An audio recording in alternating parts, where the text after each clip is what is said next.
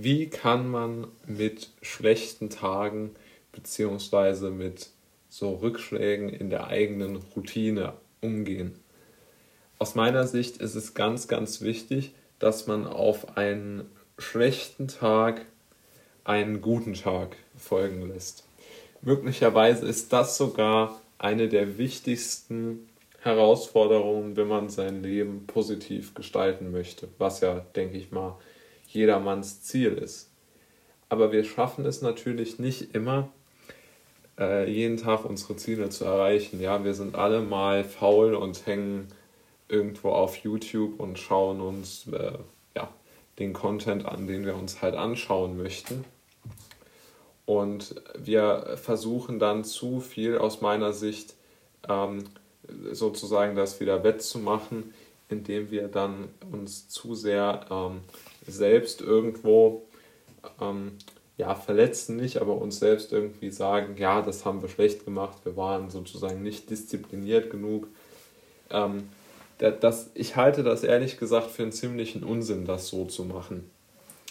Denn man muss ja einfach mal sehen, wir Menschen haben ja auch ganz natürlich ähm, ein gewisses Ablenkungspotenzial in uns.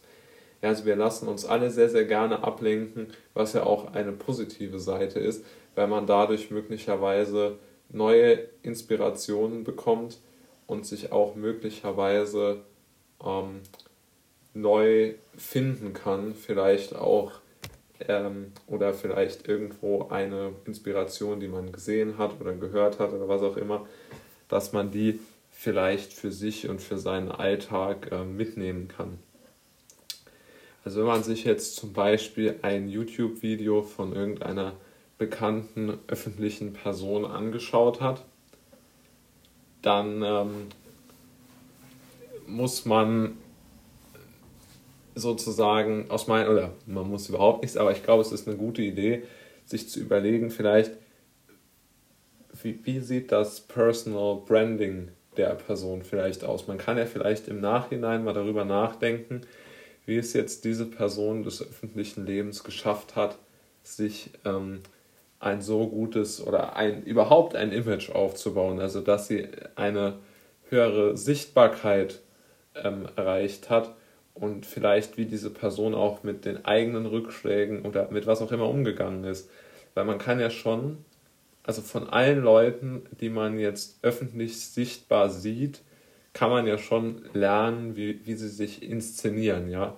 Das können die schon sehr, sehr, sehr gut. Und daraus kann man ja dann neue Schlüsse für sich selbst ziehen und man kann da dann natürlich äh, dementsprechend eine, eine Lösung für sich selbst finden. Natürlich hat jetzt nicht jeder das Ziel, berühmt zu werden oder ist ja auch nicht erstrebenswert, aber wenn man das nicht möchte. Aber ähm, ich glaube trotzdem, dass zum Beispiel die Sichtbarkeit, die ja im, im, im Social Media, im Online-Bereich der zentrale ähm, Wirtschaftsfaktor einfach ist. Ich glaube, dass diese Sichtbarkeit ähm, sehr, sehr gut ähm, sozusagen äh, auch hilft, wenn man jetzt beispielsweise vielleicht auch nur in dem, in dem Unternehmen, in dem man arbeitet, aufsteigen möchte, ja. Oder dass man einfach mehr, ähm, vielleicht auch einfach sich traut, mehr aus sich rauszugehen, vielleicht ähm, buntere Kleidung zu tragen, extravagantere Kleidung zu tragen ähm, weniger ähm, zurückhaltend zu sein, egal was man sich da rausziehen möchte. Man kann natürlich auch gucken, okay, äh, ich meine, auf jeden Fall sollte man immer aus dem, was man so macht, etwas Positives ähm, rausziehen. Und der nächste Punkt, den ich für sehr, sehr entscheidend halte, ist der folgende. Ähm, man erkennt ja schon ganz klar, dass, äh, also dass Menschen mit einer hohen Reichweite natürlich auch eine Macht haben, die sie früher vielleicht in der Form nicht hatten. Aber jetzt ein großer YouTuber oder eine große Schauspielerin, also groß im Sinne von Reichweite, äh, kann ja durch einen Social Media Post beispielsweise alles verändern, meiner Meinung nach, ja. Also wie zum Beispiel der Rezo mit seinem Video Die Zerstörung der CDU, gezeigt hat. Aber jetzt stelle man sich mal vor, irgendeine andere, vielleicht jemand, von dem man das jetzt gar nicht so im politischen erwartet, würde sich zum Beispiel gegen diese ganzen Lockdown und diese ganzen verfassungsfeindlichen ähm, Maßnahmen aussprechen. Das hätte ja wirklich ein tolles Gewicht und das, das fände ich auch klasse, ja.